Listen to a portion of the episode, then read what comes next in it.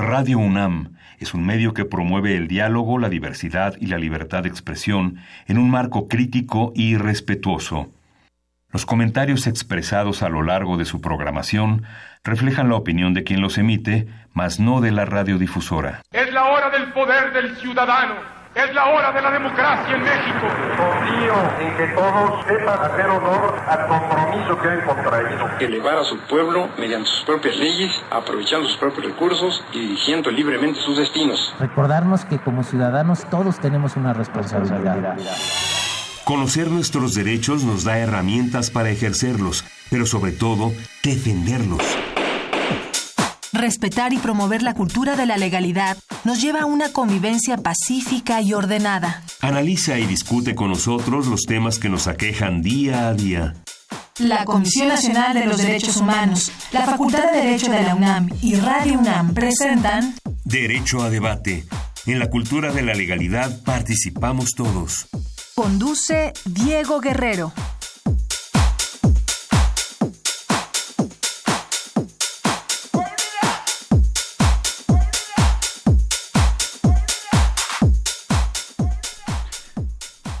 Hola, ¿qué tal? Muy buenas tardes. Como cada martes, les agradecemos que nos sintonicen por el 96.1 FM Radio UNAM. El día de hoy, bueno, nos acompañan quienes son la esencia de nuestra universidad, sus propios estudiantes. Mario, un placer tenerte el día de hoy aquí en la conducción del programa de Derecho a Debate. Muchas gracias por la invitación, Diego. Encantado de estar en este programa. Y bueno, Mario Sandoval Islas, quien es estudiante de décimo semestre, antes de presentar a nuestras invitadas, me gustaría que me platicaras. Vamos a hablar hoy sobre no todo se resuelve en un juicio, ya existen los medios alternativos, los medios alternos. ¿Qué es esto, Mario? Bueno, de una manera muy general podría decir lo siguiente. En toda sociedad existen conflictos entre las personas, ¿no? Ahora, ¿cómo se van a resolver esos conflictos? Pues si partimos de la idea de que vamos a acudir necesariamente a un proceso judicial, en donde un juez va a imponer la voluntad, primero, no es lo más conveniente muchas veces y segundo, no es el único camino. Eh, eh, efectivamente existen los medios alternos y son un camino para solucionar ese litigio, porque muchas veces tenemos conflictos que por la cantidad de dinero o por la urgencia que tienen las partes de resolverlo, no es recomendable ir a un proceso que puede ser muy tardado. Y fíjate que una, voy a citar al director de la Facultad de Derecho, al doctor Raúl Contreras Bustamante, cuando justo habla de estos temas y él dice, miren, el 80% muchas veces son asuntos en los cuales son eran socios, son familiares y quizá buscar otras alternativas y cambiar además la forma de pensar de los abogados que generalmente tenemos esta visión de ser pleitistas cuando de alguna manera generemos una nueva conciencia de abogados que lejos de generar, aumentar el pleito, muchas veces los abogados lejos de solucionarlo, promueven incluso este, este, tipo de situaciones. Entonces, una nueva visión de los abogados para solucionar estos temas. Vamos a escuchar qué conocen las voces universitarias de la Facultad de Derecho y regresamos a los micrófonos de Radio UNAM para presentar a nuestras invitadas. No se vayan. Las voces universitarias.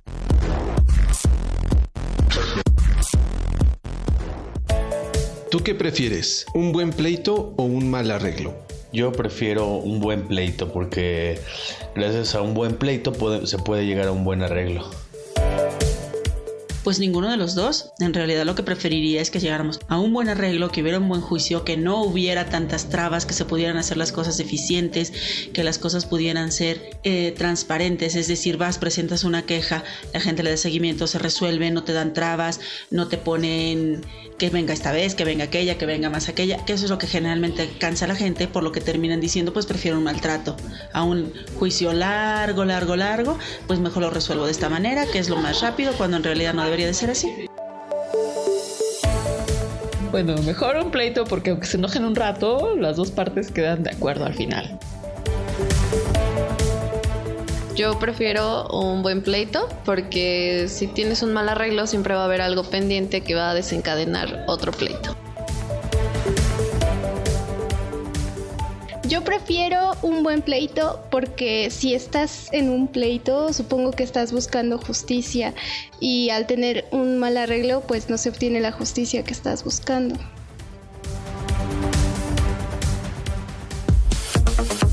Escuchas Derecho a debate. Llámanos al 5536 4339. Derecho a debate.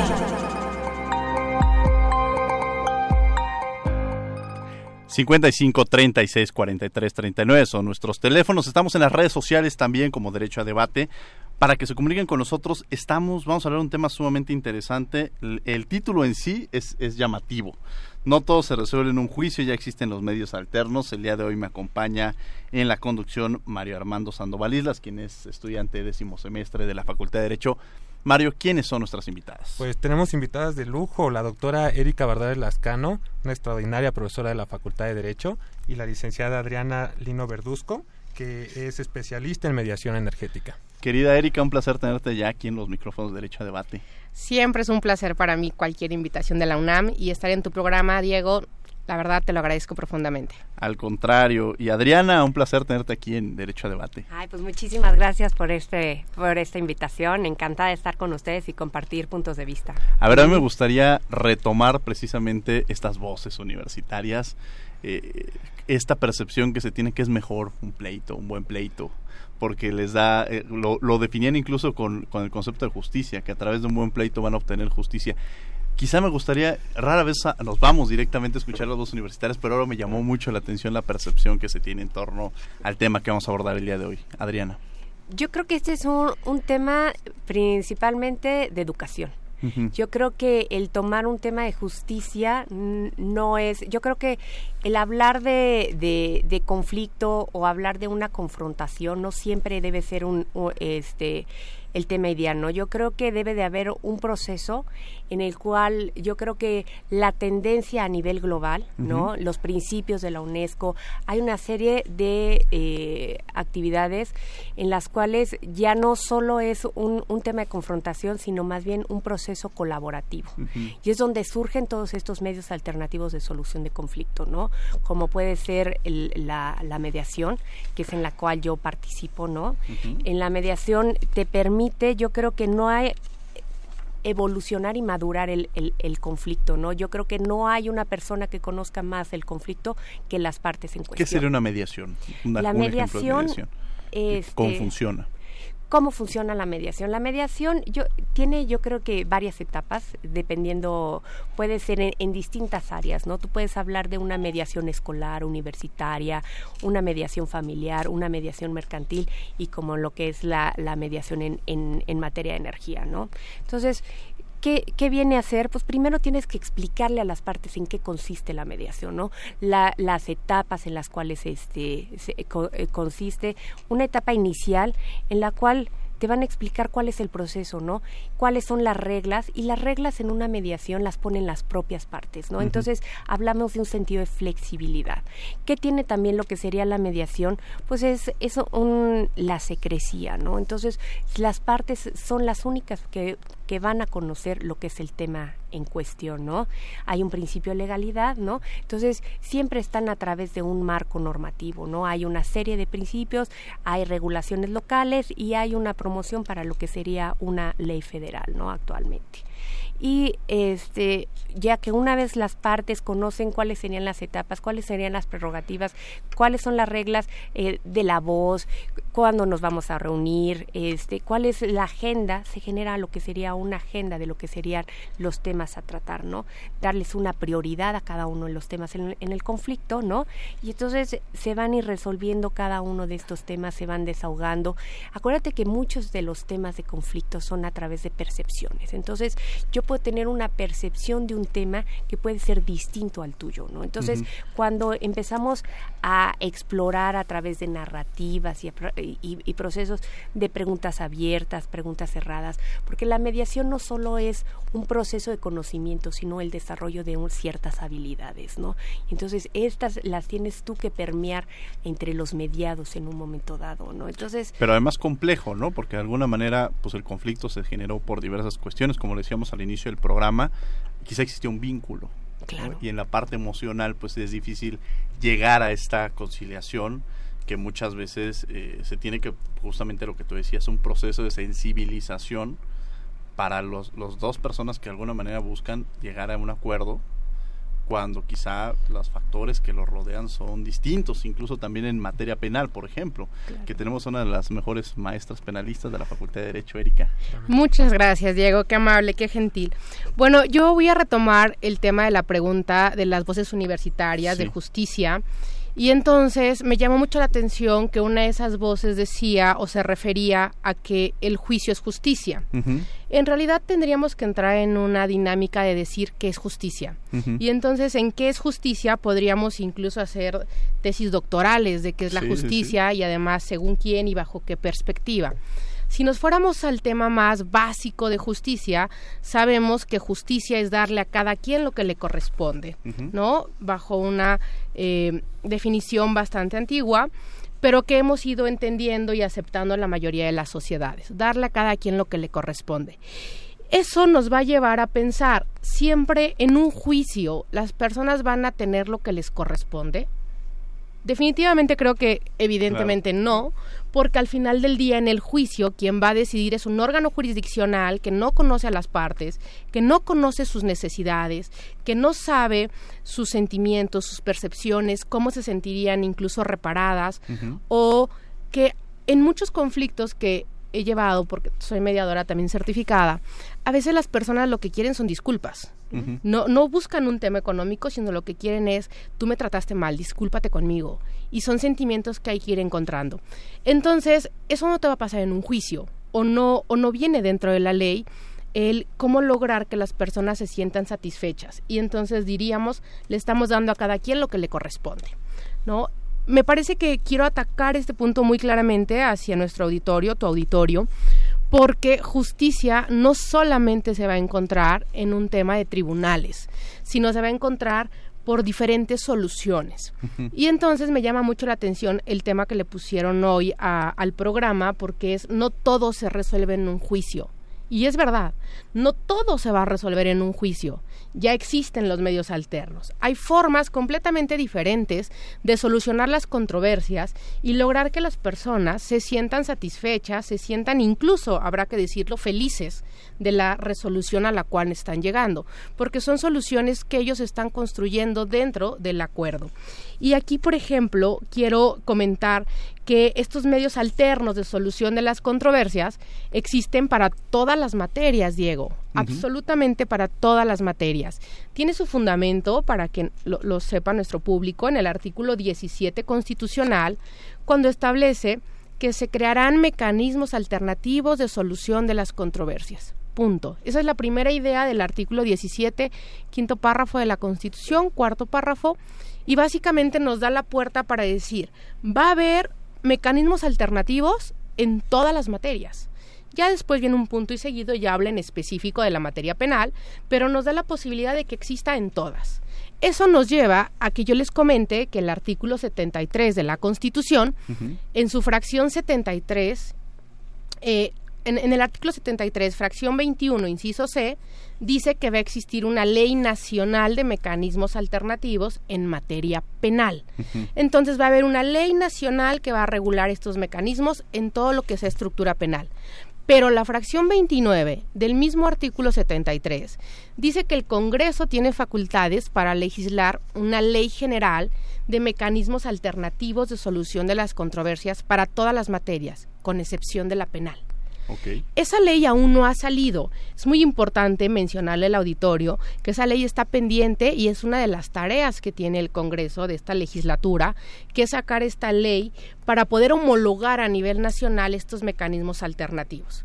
No significa que por no existir la ley no existan actualmente. Sí existen, pero su regulación se da en leyes federales o leyes locales o leyes específicas, pero no en una sola norma, que es lo que se busca en el constituyente. Por ejemplo, por, dar un ejemplo, para mí la verdad es un honor, es un placer compartir esta mesa con Adriana Lino, que es una de las mejores mediadoras en los temas de energía. Y entonces podríamos pensar en temas como eh, electricidad, hidrocarburos, gasolina, petróleo, em, exploración, eh, extracción de, de, estos diferentes hidrocarburos y podríamos pensar, bueno, la gente ahí tiene una cantidad de dinero impresionante y siempre o la mayoría de las veces el Estado está involucrado. Y pensaríamos cómo en ese caso no ir a un litigio?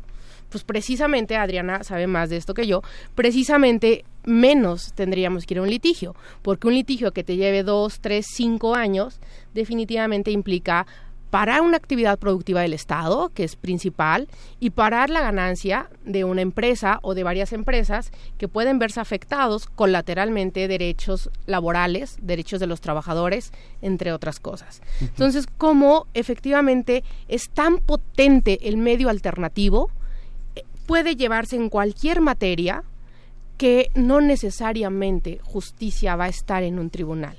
La justicia, ahora, si me permites, a mi parecer, desde mi perspectiva, tenemos tres tipos de justicia. La justicia tradicional, si me permiten llamarle así, que sería la justicia donde llevas el procedimiento ordinario de cualquier materia. Con sus etapas en cualquier materia llegas a un juicio o una sentencia de un órgano jurisdiccional. Dos, justicia alterna, que es toda forma de solucionar controversias diferente al juicio en cualquier materia, ¿no? Y tres, existe la justicia restaurativa, que la justicia restaurativa, viéndolo desde el eje de la ONU, la ONU ha determinado que una justicia restaurativa te va a implicar tres ejes siempre. El sujeto activo, que podría ser el demandante o el delincuente, el sujeto pasivo, que podría ser el demandado o la víctima en un hecho penal, y muy importante la comunidad. La comunidad tiene que estar involucrada en los temas de justicia restaurativa, porque lo que buscas es restaurar relaciones en cualquiera de los ejes que se haya roto, ya sea en materia familiar, en materia civil, en materia penal, en materia mercantil y en materia energética, definitivamente, Adriana lo, lo dirá mucho, mucho más certero. Ahora es bien importante conocer esta parte que hemos venido mencionando, ¿no? Ya existen los medios alternos. Bueno, esto deriva en una pregunta, ¿cuáles son los medios alternos, no? Es una teoría en general el medio alterno que no necesariamente va a hablar de estos medios alternos son solo para esta materia, estas técnicas son solo para esta materia. Eso no. Los medios alternos es una forma de estructurar un proceso diferente y básicamente van a existir los siguientes. La negociación, que es la forma más natural de poder llegar a un acuerdo y además es la forma más civilizada, porque implica que las partes tienen la fortaleza intelectual, mental, ¿no? Para poder tener una cultura de la paz y llegar a un acuerdo solitos, ¿no? Luego viene, en esa escala de, de decisiones, viene la mediación. La mediación va a haber una tercera persona que se llama, en la generalidad se llama facilitador. La mayoría de las escuelas o cuando te certificas te llaman mediador, pero en general es un facilitador.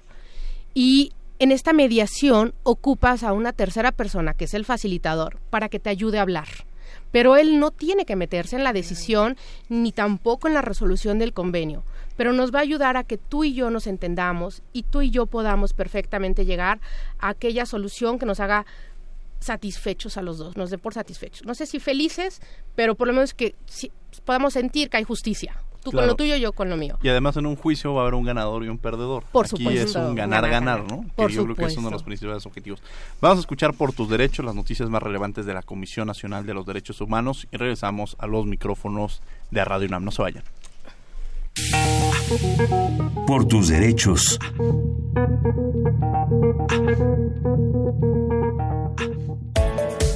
La Comisión Nacional de los Derechos Humanos presentó ante el cuerpo diplomático de nuestro país la recomendación 15VG Diagonal 2018 sobre los hechos ocurridos los días 26 y 27 de septiembre de 2014 en Iguala Guerrero y relativos a la desaparición de 43 estudiantes normalistas.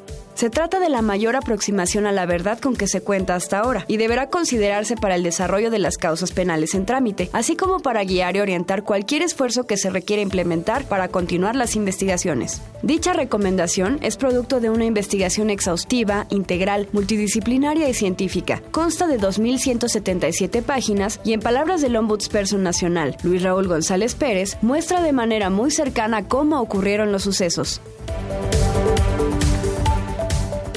Por hechos ocurridos en 2013, en los que un elemento del Servicio de Protección Federal disparó arbitrariamente contra un joven migrante y lo dejó paralítico, la Comisión Nacional de los Derechos Humanos emitió la recomendación 84 diagonal 2018. Dado que también se omitió proporcionarle atención médica y psicológica a la víctima, la CNDH dirigió la recomendación a los titulares de la Secretaría de Seguridad y Protección Ciudadana, al gobierno del estado de Guanajuato y al encargado de la Subprocuraduría Jurídica y de Asuntos Internacionales en suplencia del Procurador General de la República. Este organismo nacional acreditó que la pésima atención de varios servidores públicos transgredió los derechos del joven a la seguridad jurídica, a la integridad personal, a recibir atención derivada de su condición de víctima, y de acceso a la justicia en su modalidad de procuración.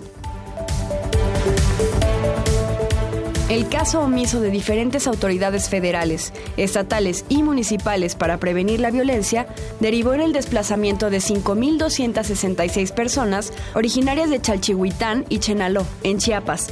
Por esta razón, la CNDH emitió la recomendación 87 diagonal 2018 las autoridades vulneraron los derechos a la libertad de circulación y residencia, a la asistencia humanitaria, a la ayuda inmediata, así como a los derechos económicos, sociales y culturales contra las víctimas de este desplazamiento, a quienes no se les garantizó ayuda de ningún tipo ni se les salvaguardó, mucho menos ocurrieron actividades de prevención de los delitos. Esta recomendación está dirigida al gobierno del estado de Chiapas, a la fiscal general de la entidad, a la Dirección General del Instituto Nacional de los Pueblos Indígenas, a las presidencias municipales de los municipios involucrados, entre otros. Síguenos en Facebook y Twitter como Derecho a Debate. Llámanos al 5536 4339. Derecho a Debate.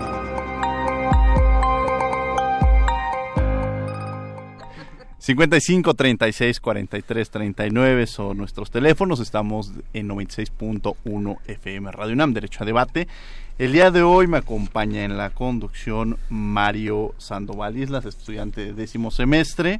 Tenemos que invitadas a la doctora Erika Bardales y a la licenciada Adriana Lino. Estamos hablando sobre el título del programa es No todo se resuelve en un juicio, ya existen los medios alternos y justamente es eso entender que eh, romper con este esquema de irnos a un juicio, de, de creer que esa es la forma en la cual vamos a obtener la justicia, que como lo decíamos al inicio del programa, el concepto de justicia es tan amplio, incluso se siguen escribiendo libros de qué es la justicia, incluso la, la forma en la que termina Hans Kelsen en su libro de, de, qué es la justicia es bien interesante, porque al final, después de echarte el libro, dices, bueno, ¿y qué es la justicia? Este, disculpen si no les he dado una respuesta a la justicia y al final él, él lo define como es la justicia, la, él cree o habla sobre yo lo que les puedo decir la justicia, la justicia de la libertad, la justicia de la paz, la justicia de la democracia y sobre todo la justicia de la tolerancia. Y yo creo que a partir de esta justicia de la tolerancia podríamos entender pues este vínculo que se debe generar Adriana. Intrínsecos, ¿no? Son valores intrínsecos en la mediación, ¿no? Lo que sería la cultura de la paz, ¿no? Entonces yo creo que principalmente yo creo que debe haber una política de Estado debe haber un, proceso educativo, ¿no? Debe de estar dentro de las aulas, ¿no?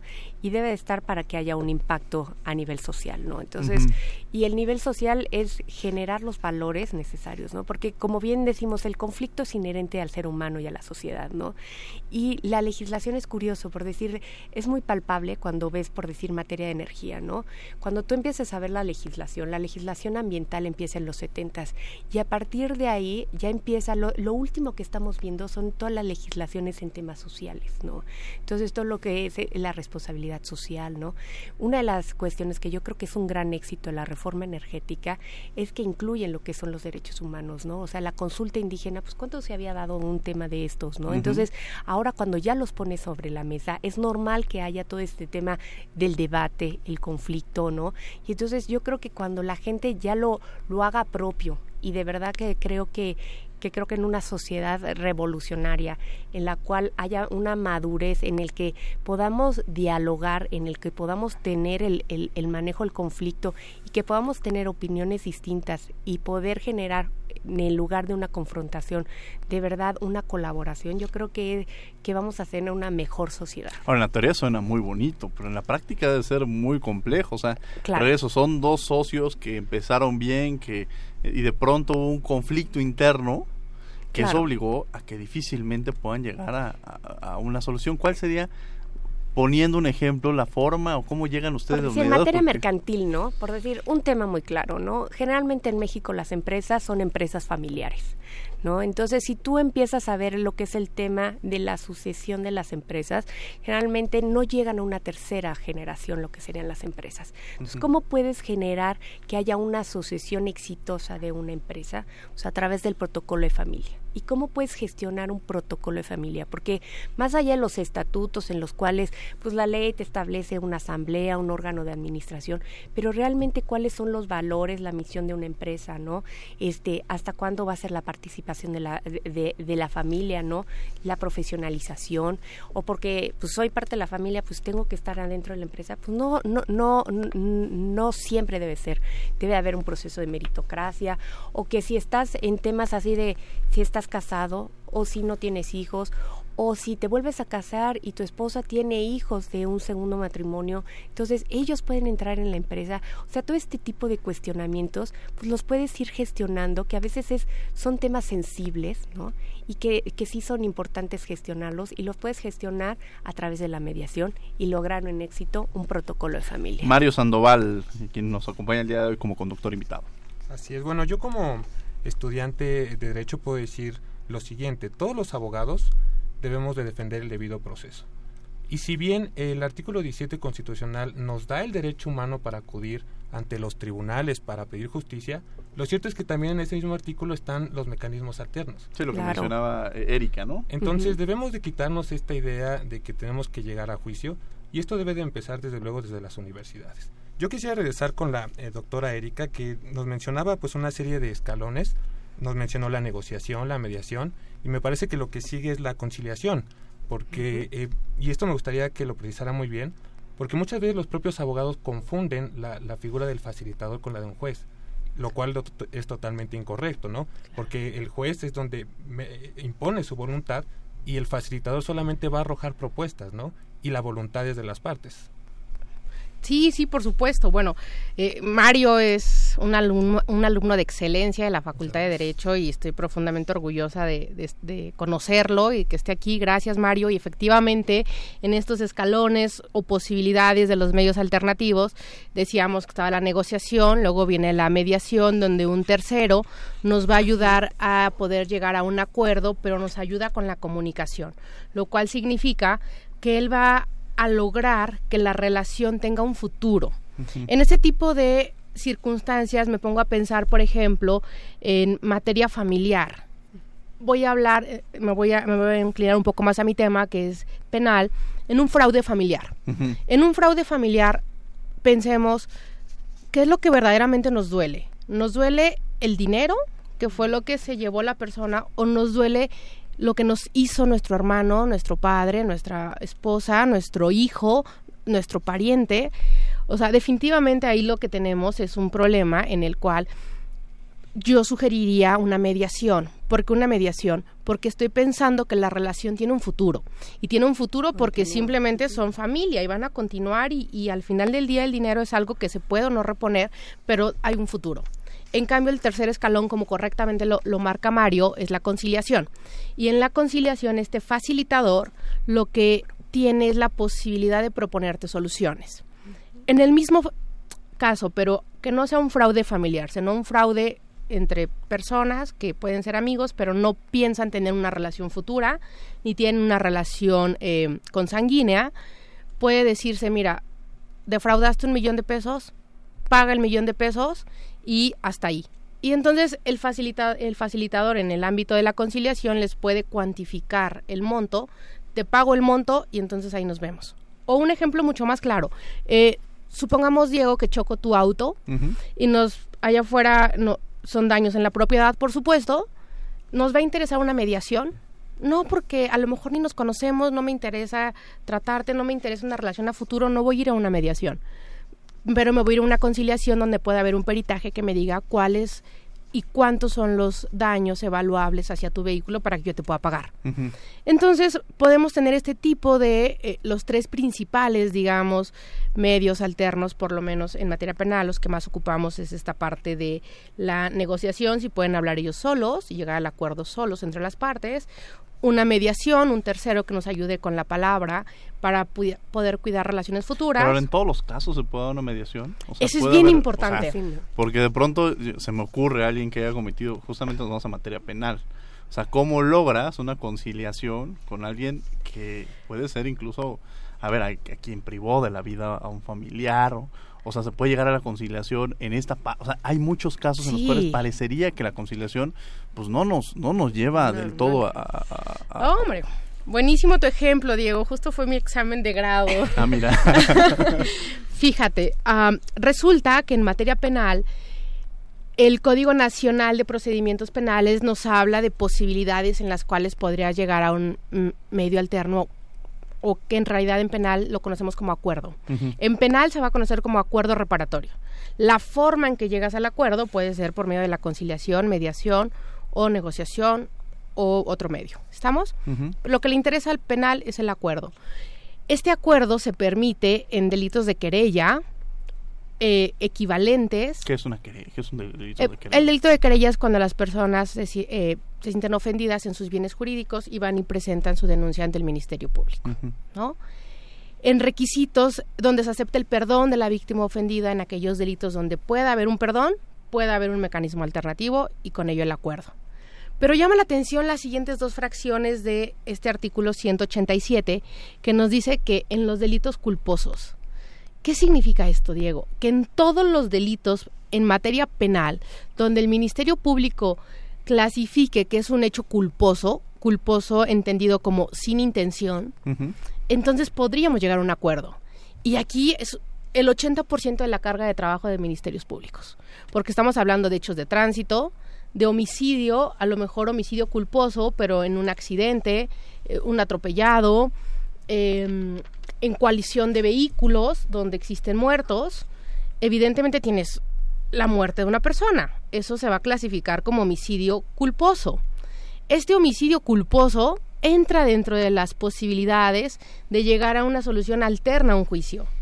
Y entonces es todo un reto para los que se dedican a ser facilitadores, mediadores, conciliadores, lograr que la persona que las víctimas de esta, de esta persona que ha muerto, pues te acepten un acuerdo. Porque lo primero que tenemos que ver es cuánto, cómo, por qué y esa cantidad quién la decide. ¿Me explico? Entonces, necesariamente tienes que valorar condiciones como más de cuestión sentimental, emocional que una cuestión de carácter económico, porque a cualquiera de nuestros auditorios, si le dijéramos cuánto vale una persona, nos diría, oye, ¿qué pasó? Espérame tantito, ¿no? O sea, y tampoco podríamos evaluar a una persona si tiene una condición económica y otra con una condición económica diferente. Evidentemente tendríamos que ser igualitarios. Entonces tenemos que lograr de alguna manera, y ahorita explicaremos un poco el proceso, pero lograr que la persona que es la víctima indirecta, la esposa de la persona que ha fallecido, la madre, ¿no? El hijo, no, no sienta que le estás pagando a su papá, a su esposo, o a su hijo, sino que tienes que explicarle cuáles ventajas tiene de llegar a un acuerdo reparatorio respecto de la reparación del daño. Como facilitador tienes que estudiar y analizar cuáles son las necesidades de esta familia o de esta persona. Por ejemplo, ante una viuda, tal vez decirle, bueno, veo que tiene una hipoteca, es algo que ya investigué yo y seguramente a su esposo le hubiera encantado poder librar esa hipoteca para dejarle un hogar a sus hijos y a usted. Esto no es pagarle la vida de su esposo de ninguna manera, porque con nada pasaría. Pero si hubiera la posibilidad de un acuerdo, mi cliente está dispuesto a pagar la hipoteca de su casa. Valórelo, háblenlo con la familia, piénselo. Cuando me ha tocado ser facilitadora de este tipo de asuntos, Diego, la primera vez llega la, la viuda, la segunda vez, a la segunda reunión llega la viuda más la, la suegra, ¿no? Más el suegro. La tercera vez llegan los primos, los tíos, y entonces ya hay que ir haciendo más grande la sala, pero es natural, porque nadie quiere tomar esa decisión de decir yo acepté tal cantidad de dinero por una persona de la familia. Sí, porque internamente tendría que romper con la culpa, ¿no? Claro, tiene que romper con la culpa. Estoy aceptando un dinero que lo que tú decías, o sea, es el valor de la vida de una persona y eso lo vuelve bastante complicado. Exacto, entonces uno como facilitador tiene que lograr decirle, ¿qué vas a encontrar en un tribunal? Una sentencia donde esta persona de todas formas va a salir porque es un homicidio culposo, va a poder conmutar una sanción y se va a ir a su casa, o va a estar uno o dos años en la cárcel, o el tiempo que sea, o podemos lograr una reparación del daño, que con nada se va a reparar, pero podríamos obtener condiciones en las cuales seguramente sería el deseo de la persona que ha fallecido. El lenguaje es sumamente importante en los mecanismos alternativos, porque no te estoy pagando a una persona, estoy intentando compensar algo que además también mi cliente siempre va a cargar con la culpa de haber matado a alguien porque fue un hecho de tránsito, porque fue un accidente, porque fue una coalición de autos donde los dos tuvieron la culpa, tal vez. Exacto, ¿no? Entonces, en todos los delitos sin intención, siempre podría haber un mecanismo alternativo. Ok, pero si no fue, o sea, la volteo en que no, que no hay intención. Pero pensemos en alguien que, y platicamos, incluso hicimos un programa sobre eso aquí en Radio UNAM, un maestro de la Facultad de Derecho que se llama Sergio Rodríguez, que venía transitando por Coyacán y de pronto una persona en estado de ebriedad, se presume que venía en estado de ebriedad, a 200 kilómetros por hora, se estrella contra esta persona que iba, iba a la universidad a impartir sus clases y muere en el momento. Eh, parecería un caso, que además lo hemos platicado porque pues eh, desde el momento en que él se eh, consumió alcohol, claro. Pues, que rompe completamente, no fue que un accidente en el cual los dos pasaron, chocaron, o sea, aquí parecería que sería un caso, ¿puede llegar a ser una conciliación en un caso como este? Claro, qué bueno que me pones este ejemplo porque además conocía al profesor y, excelente, la verdad, excelente, ¿no? Descanse en paz. Pero, a ver, algo bien importante aquí, y hablábamos justo un poco fuera del aire, Diego está por dar una ponencia en, España sobre el derecho humano al buen gobierno. Cuando nos explicabas esta parte, Diego, a mí se me vino a la mente inmediatamente el tema de corrupción, ¿no? Mi derecho humano a que el gobernante gobierne bien. Yo creo que en ese caso el Ministerio Público clasificó mal el hecho delictivo. Porque es evidente que si vienes en estado de ebriedad, es evidente que si vienes en una vía en la cual vienes a 200 kilómetros por hora, rebasando los límites permitidos, y es evidente que no alcanzaba a frenar estando la luz roja, porque lo, impacta él estando esperando la luz verde, evidentemente eso es un dolo eventual. Tal vez no es un dolo directo, no lo hizo con toda la intención, no quería el resultado, pero sí es un dolo eventual. Y entonces el Ministerio Público, al clasificar el hecho como un homicidio culposo, entonces está permitiendo que se llegue a un acuerdo. Claro, ahí el candado está en que las víctimas quieran llegar a ese acuerdo. La voluntariedad de las partes. La voluntad de los mecanismos alternativos es el gran eslabón, es el gran candado de estas soluciones. Y permítemela entonces volteártela. ¿Se acuerdan del caso del BMW de Reforma? Sí. El BMW de Reforma, por ejemplo, la defensa alegaba que era culposo porque había sido un hecho de tránsito, ¿no? Pero ahí el Ministerio Público se puso bien abusado y mi reconocimiento, porque hay, de todo en, en, el servicio público, el Ministerio Público fundamentó perfectamente en una audiencia que eso era un dolo eventual porque estaba elevando los riesgos al ir alcoholizado, salir el exceso de velocidad, en la vía que iba, sin cinturón, etcétera. Y entonces al elevarlo a dolo eventual, ya no permitió el acuerdo reparatorio, lo cual me pareció maravilloso. Si te das cuenta, son ejemplos similares, donde la diferencia radica en la clasificación del Ministerio el Público. Conocimiento, ¿no? Claro, ¿qué, qué tanta capacitación, tienen las partes? ¿Qué tanta capacitación tiene el Ministerio Público o qué tanta intención tiene el Ministerio Público de clasificar de una u otra manera. Y eso me parece que, bueno, harás una gran ponencia en España sobre el derecho humano al buen gobierno. ahí estamos, ahí estamos preparándola.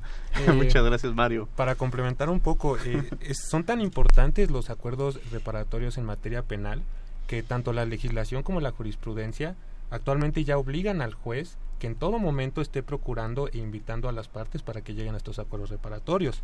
Incluso hay jurisprudencia en el sentido de que si el propio Ministerio Público omite hacerles esta invitación para que llegue a un acuerdo reparatorio, pues se les viola su derecho humano al debido proceso. Y el tema del perdón, ¿no? Adelante.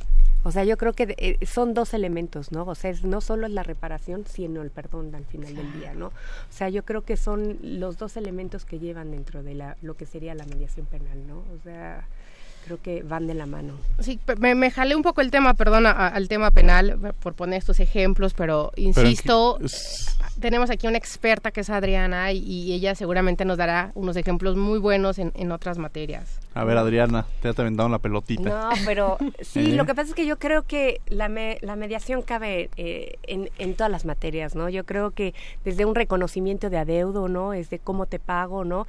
Y lo que platicamos, los temas de la voluntariedad de las partes, ¿no? Tú decías, bueno, ¿y cómo los llevas a, a la mediación, ¿no? Entonces yo te decía, bueno, hay las etapas y entonces lo primero que tienes que conocer es que las partes quieran estar dentro del proceso de mediación.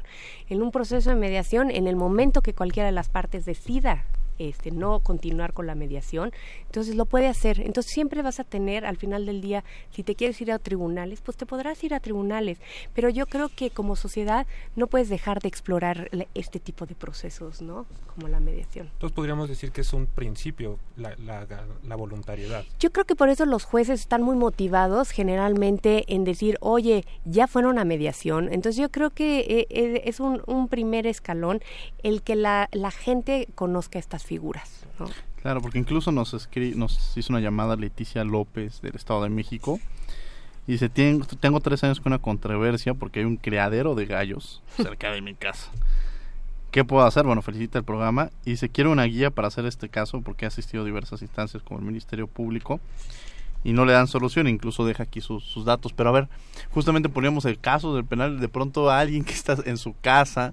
La mediación este, condominal, o sea, es que ese es otro tema, ¿no? Un tema por decir de educación, oye, de que no pagan las cuotas en, los condominios. Entonces, ¿cómo puedes ir gestionando que debe haber una, una educación y unas reglas claras en las cuales todos las tienen que. Pero de pronto va a decir el señor, ¿y yo por qué voy a pagar si yo casi ni estoy aquí?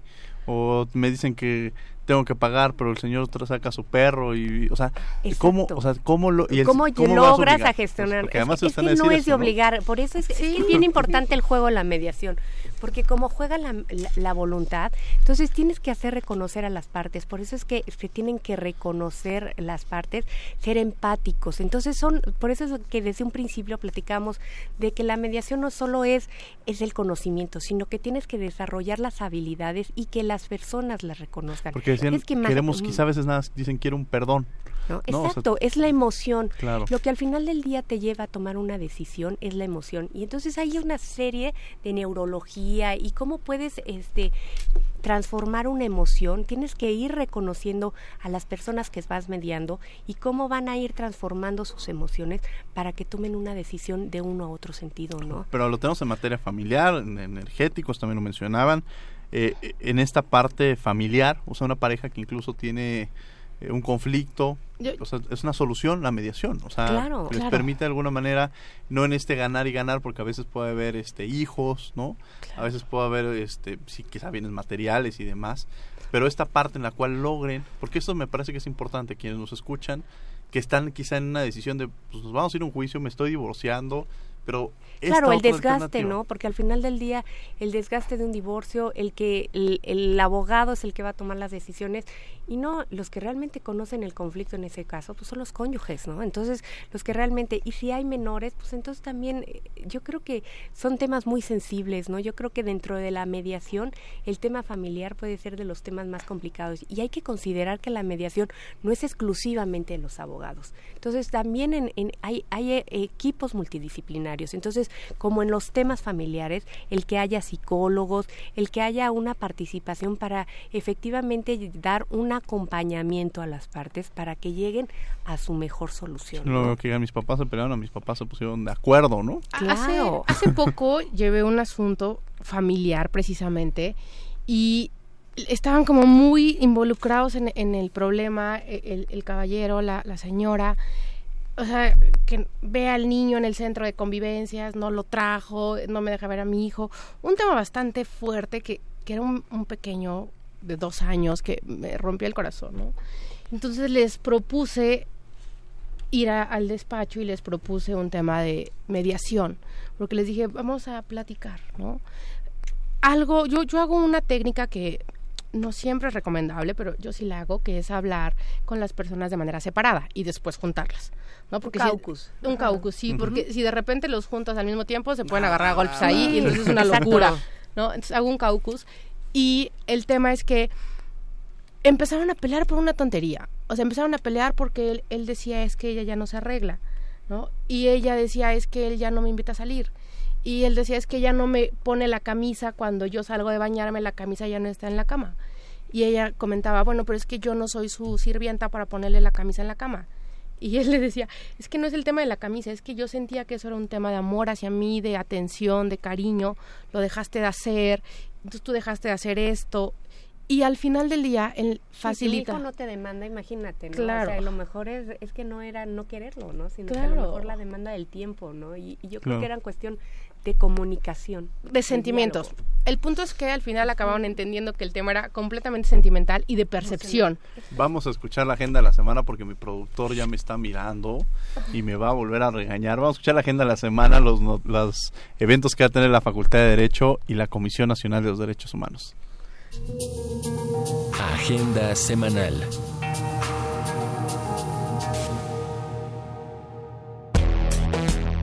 El ciclo Argumentando los Derechos Humanos te invita a la mesa de análisis Balance del Sistema Penal Acusatorio. Participan el doctor Gerardo Lavea Rendón, director general del INACIPE, el maestro Alberto Cervantes Juárez, juez del Poder Judicial del Estado de México, y el maestro Carlos Bojorques Hernández, coordinador general del Instituto de Formación Profesional de la Procuraduría General de Justicia de la Ciudad de México. Modera la doctora María Elena Horta García. Jueves 28 de marzo a las 18 horas, en el auditorio del Centro Nacional de los Derechos Humanos, Avenida Río Magdalena 108, Colonia Tizapán, entrada libre. Informes al 5481-9881, extensiones 5110 y 5132. La Comisión Nacional de los Derechos Humanos y el Colegio de la Frontera Norte te invitan a la presentación del estudio Políticas Multinivel para el Retorno y la Reinserción de Migrantes en México. La cita es el lunes primero de abril a las 11 horas en República de Cuba número 60 en el Centro Histórico. Registra tu asistencia al correo electrónico elflores.cndh.org.mx o al 5681-8125, extensión 1315. Cupo limitado. Escuchas Derecho a Debate. Conclusiones en 30.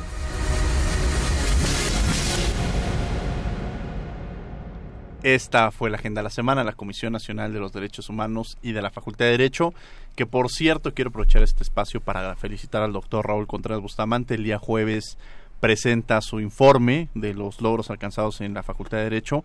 La verdad es que yo soy testigo eh, de forma directa de, ver el gran esfuerzo que ha realizado el doctor Raúl Contreras Bustamante por poner a la Facultad de Derecho en el lugar donde se encuentra, por fortalecerla y por considerarla actualmente la- una de las facultades que los rankings internacionales la ponen como la número uno de Latinoamérica. Entonces, una enorme felicitación al doctor Raúl Contreras Bustamante en su informe que va a ser el día jueves a las 9 de la mañana en la Facultad de Derecho y que uno de los grandes logros que tiene es justamente que en, su- en el nuevo plan de estudio, lo platicamos antes de entrar al programa, incorpora estos temas en la, en la agenda, de, en, en el plan de Plan estudios de los estudio. estudiantes, que esto es muy, muy importante, porque entonces ya vamos a cambiar la percepción de los próximos abogados de, esta, de este país, de la mejor universidad, y es ya dejar de construir estos pleitos para empezar a buscar conciliadores, buscar mediadores, y creo que va a ser un ejercicio muy interesante. A través de estos micrófonos felicitamos al doctor Raúl Contreras Bustamante.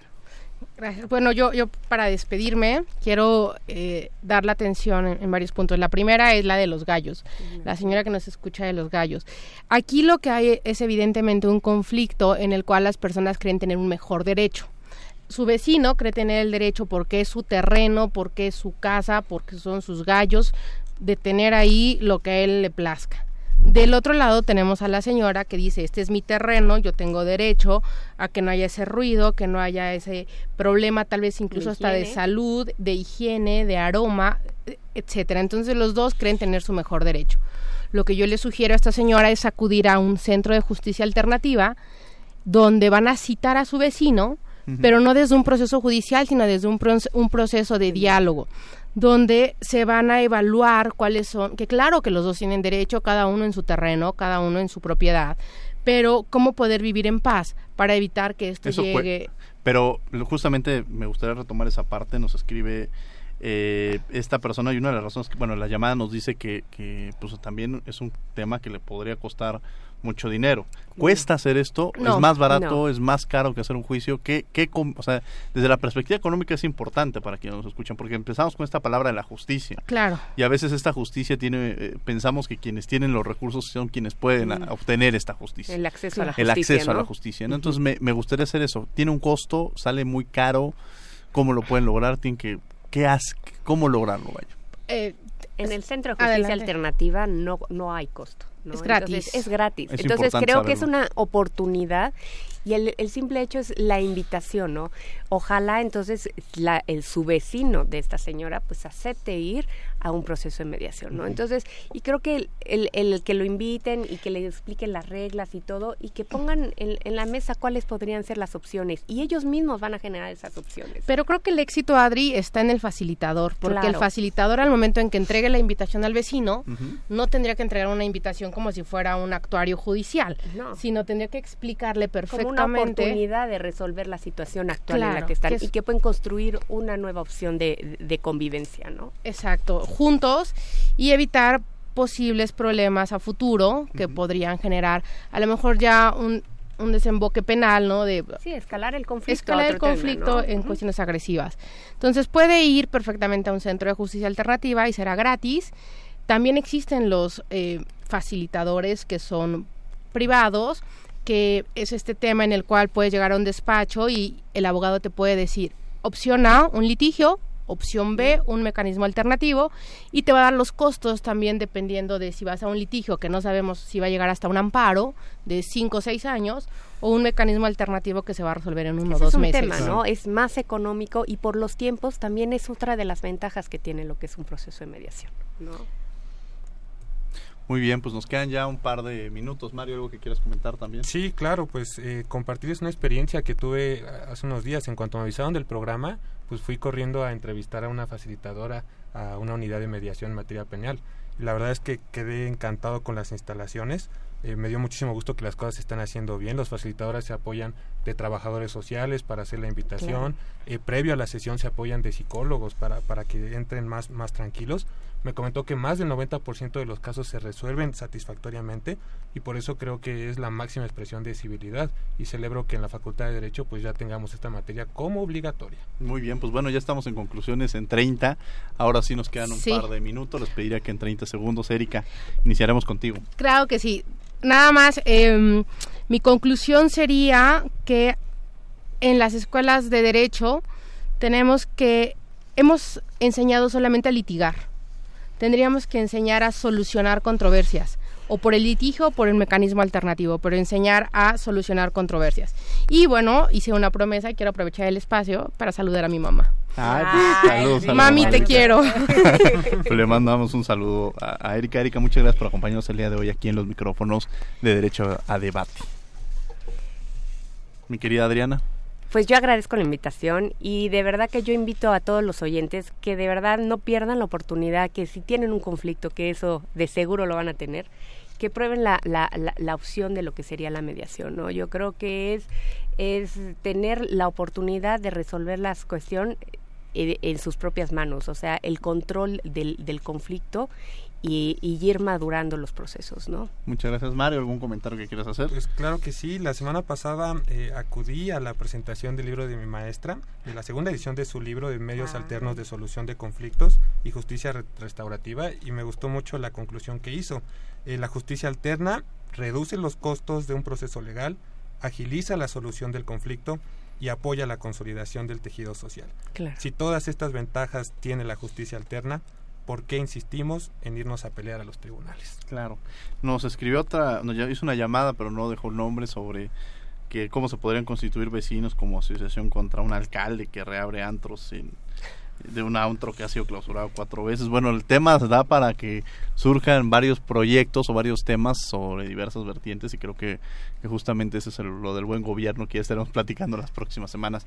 Bien, agradecemos a la Comisión Nacional de los Derechos Humanos, a la Facultad de Derecho y a Radio UNAM.